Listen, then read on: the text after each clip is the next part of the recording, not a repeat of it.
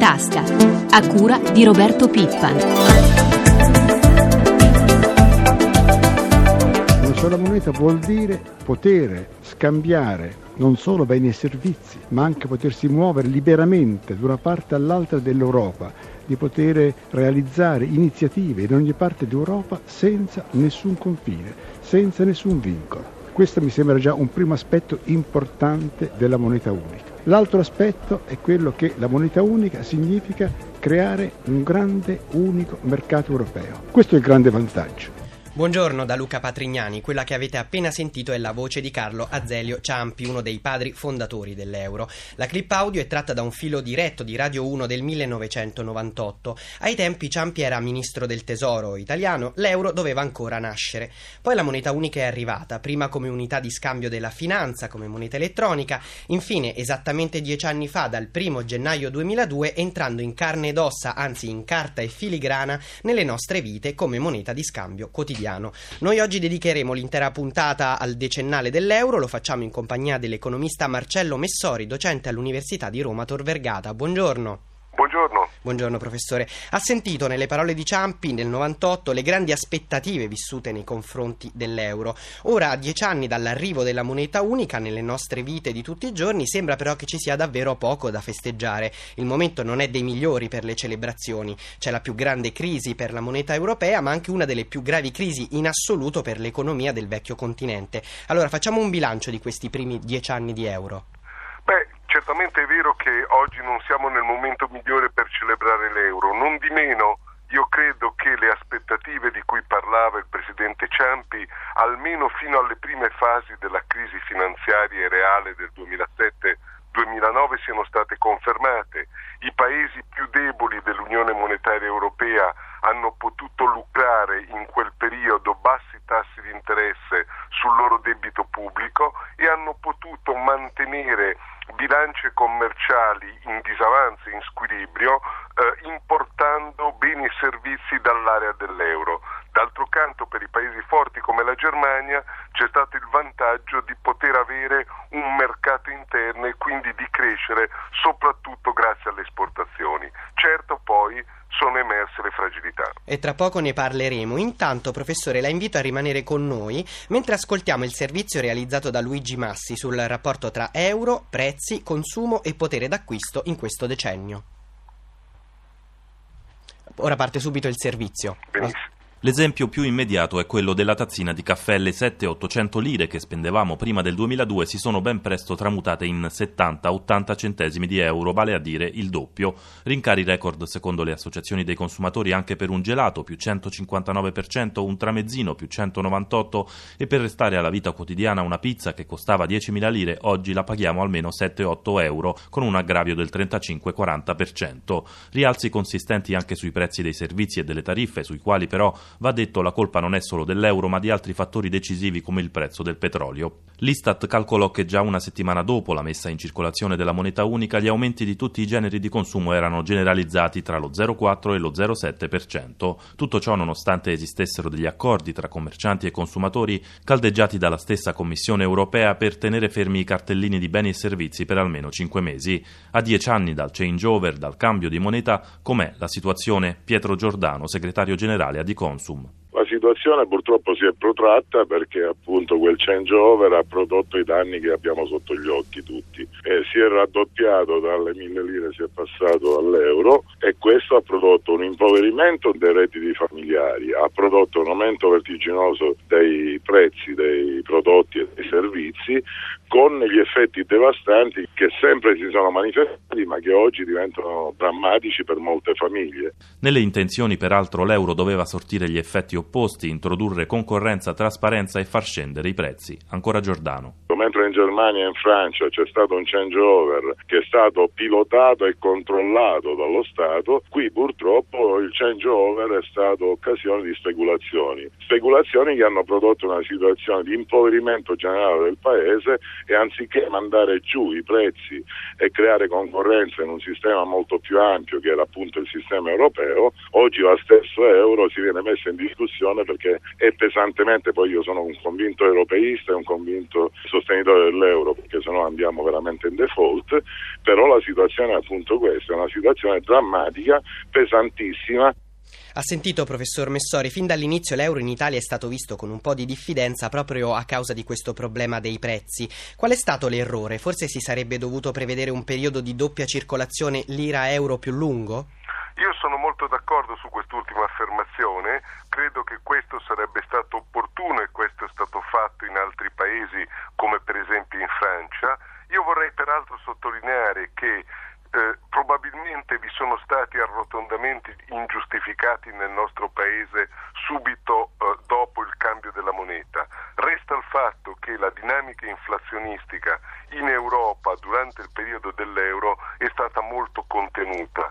Noi in Italia abbiamo un po' una distorsione perché la caduta del potere d'acquisto di cui hanno sofferto molte fasce della popolazione è derivata soprattutto dal fatto che mentre gli altri paesi crescevano magari in modo un po' drogato, in Italia noi eravamo in una sostanziale stagnazione. Chiarissimo. Torniamo ad oggi, professore, alla crisi del debito nei paesi europei che diventa per forza di cose crisi dell'euro. Ascoltiamo di nuovo le parole di Carlo Azelio Ciampi. Questa volta sono tratte da un'intervista del 2000, ai tempi Ciampi era Presidente della Repubblica, al microfono di Grazia Trabalza. Sentiamo. L'euro veniva a creare, la chiamai allora una zoppia, no? questo termine, fra però il governo della moneta il governo dell'economia e quindi sarebbe stato necessario accelerare il processo verso un governo comune coordinato dell'economia proprio per compensare questa, questa zoppia che si creava. Si deve andare verso questo, infatti questi sono i grandi obiettivi che ci si, che ci si pone ora, quindi dare maggiore unione al governo della, dell'Unione Europea attraverso appunto un miglioramento dei meccanismi di cooperazione fra i popoli, di lavoro insieme ai popoli del lavoro europea, portare avanti le cooperazioni rafforzate, che sono soprattutto nell'economia, nella difesa, nella politica estera, tanto per cominciare.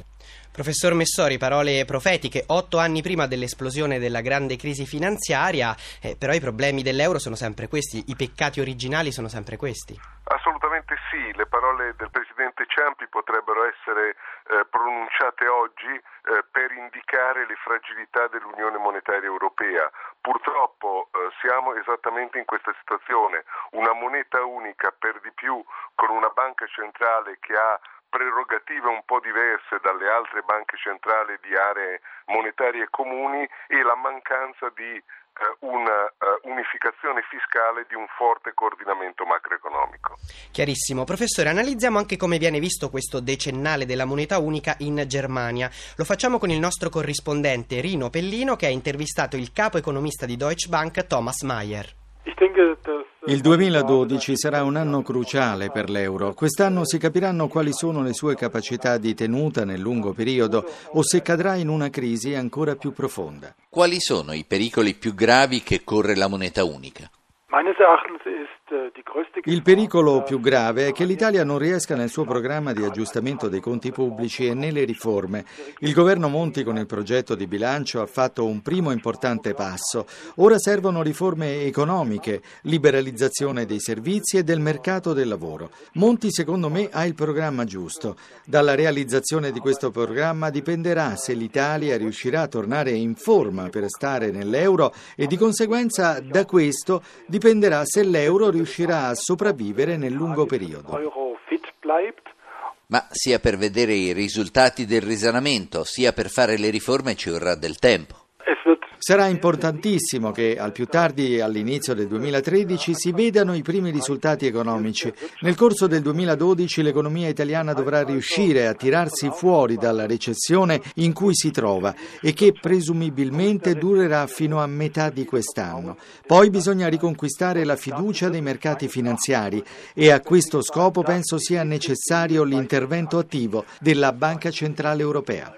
Tocca solo all'Italia impegnarsi o qualche sforzo in più deve arrivare anche dall'Unione Europea o dalla Germania? A livello nazionale devono agire i governi e qui l'Italia deve rendere la propria economia più flessibile, ma questo è un compito che riguarda anche la Spagna, il Portogallo, l'Irlanda, la Grecia. A livello di Unione Europea invece bisogna capire che serve un comitato di gestione della crisi. Abbiamo il fondo salva stati, ma non basta. L'ideale sarebbe creare velocemente un fondo monetario europeo che funzioni sul modello del Fondo monetario internazionale di Washington e a farlo agire di supporto all'opera della Banca Centrale Europea. A volte c'è l'impressione che la Germania voglia andare da sola. Quanto è importante l'Italia per la Germania? Sehr, sehr. Molto, molto importante. Senza l'Italia l'euro perderebbe la sua caratteristica di grande progetto storico. Rimarrebbe una valuta di ambito limitato e non è questo l'obiettivo della Germania, cui interessa invece un grande spazio di mercato comune in cui le merci e le persone possano muoversi liberamente e di questo progetto deve far parte l'Italia. È possibile vedere un euro con meno paesi di oggi? Potrebbe succedere che questo o quel paese non ce la faccia a rispettare gli obblighi e secondo me va messo in conto che un paese possa dover abbandonare l'euro. Questo non dovrebbe essere più un tabù. Potrebbe essere l'Italia questo paese? No, l'Italia è un paese troppo grande, è un componente fondamentale dell'Unione monetaria che senza l'Italia non funzionerebbe. Se l'Italia non ce la dovesse fare, cosa che io non credo probabile, salterebbe l'euro. Torniamo in studio sempre in collegamento con il professor Marcello Messori. Professore, allora cosa ne pensa? I tedeschi sembrano avere sempre molti consigli per tutti su cosa fare per l'Italia, per l'Europa, ma non sembrano sentire la responsabilità di dover cambiare le loro politiche e i loro comportamenti. Beh, certamente è vero che l'Italia è uno dei malati d'Europa ed è corretto richiedere all'Italia uno sforzo per salvarsi da sola, cioè rendere più rigorosa la gestione del bilancio pubblico e rilanciare la competitività dell'economia. Credo però che l'Italia da sola non possa farcela. Il problema è anche e soprattutto un problema dell'Unione Monetaria Europea e da questo punto di vista è corretto eh, ricordare la necessità di interventi di breve periodo, per esempio attraverso il Fondo Salva Stati che potrebbe utilmente essere trasformato in banca ed essere finanziato dalla Banca Centrale Europea, ma c'è un problema più strutturale di rilancio della domanda e qui la Germania ha un ruolo essenziale eh, da svolgere. Non è pensabile che un paese con un surplus commerciale così rilevante come la Germania possa scommettere su una crescita incentrata sulle esportazioni. È necessario un rilancio della domanda tedesca. Professore, in un flash risposta davvero secca, nel 2012 l'Europa e l'euro ce la faranno? Io penso proprio di sì. Certamente però il rischio di eh, un collasso non è irrilevante. Grazie davvero allora all'economista Marcello Messori, docente all'Università di Roma Tor Vergata, per essere stato con noi. Buona giornata. Tra i tanti cambiamenti arrivati con l'euro, alcuni molto importanti hanno riguardato le politiche del credito e i mutui sulla casa. Marco Sabene ne ha parlato con Renato Landoni, esperto del gruppo Tecnocasa. Dall'introduzione dell'euro sicuramente è cambiata una cosa fondamentale per chi accende un mutuo, il tasso di riferimento. È così? È così perché prima dell'entrata in vigore dell'euro eh, le famiglie avevano eh, più parametri da scegliere eh, rispetto al, alla situazione attuale. Per esempio c'erano mutui indicizzati alla linea interbancaria, indicizzati al rendimento delle obbligazioni oppure indicizzati al tasso ufficiale di sconto. Possiamo dire che è cambiata anche l'offerta di mutui? È cambiata l'offerta eh, rispetto alla situazione attuale eh, la percentuale di LTV, quindi della percentuale del mutuo sul valore dell'immobile erano molto più bassi, con l'entrata in vigore dell'euro è aumentata la concorrenza, quindi si è arrivati a erogare mutui anche fino al 100%. In questi dieci anni le persone si sono orientate anche in maniera differente sul modo in cui accendere un mutuo ed è cambiata anche da parte delle banche l'offerta di prestiti a tasso variabile o a tasso fisso. Diciamo il 60-65% dei mutui vengono eh, erogati a tasso variabile perché naturalmente l'offerta è diventata migliore quindi i prodotti sono più competitivi rispetto al, ai periodi pre-euro, quindi ci sono più possibilità e quindi la, la gente, le famiglie cercano e hanno più possibilità di, di scegliere i prodotti più convenienti e generalmente nella media il prodotto a tasso variabile è più conveniente rispetto a quello a tasso fisso. Con l'euro quindi lei sta dicendo è più conveniente chiedere un mutuo? Ma l'euro non è stato solo una vera e propria rivoluzione sul fronte economico, la moneta unica ha anche trasformato le nostre abitudini e la nostra vita quotidiana.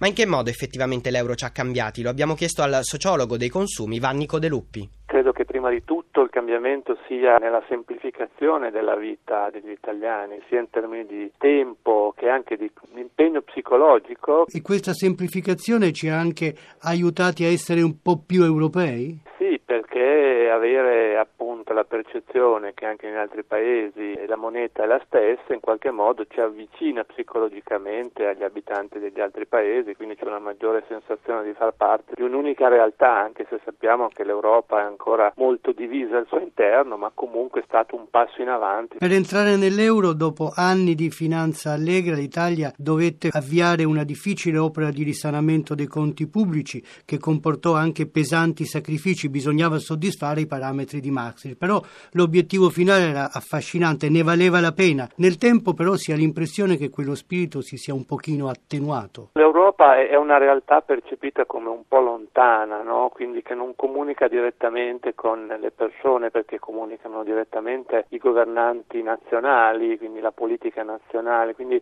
in qualche modo la politica europea è sentita come qualcosa che è lontana e che ci coinvolge ancora abbastanza poco. E questo genera anche, credo, una maggiore freddezza rispetto all'Europa e anche una insofferenza a volte verso quello che l'Europa ci impone. Però noi facciamo parte ormai di questa realtà e credo che sia questo un processo inevitabile di unificazione che avverrà sempre di più nei prossimi anni. Sono le 7, 57 minuti e 54 secondi. La pagina economica, oggi interamente dedicata ai 10 anni dell'euro, finisce qui. Grazie a Maria Grazia Santo per l'assistenza al programma. Da Luca Patrignani ancora buona giornata. La linea torna prima di tutto.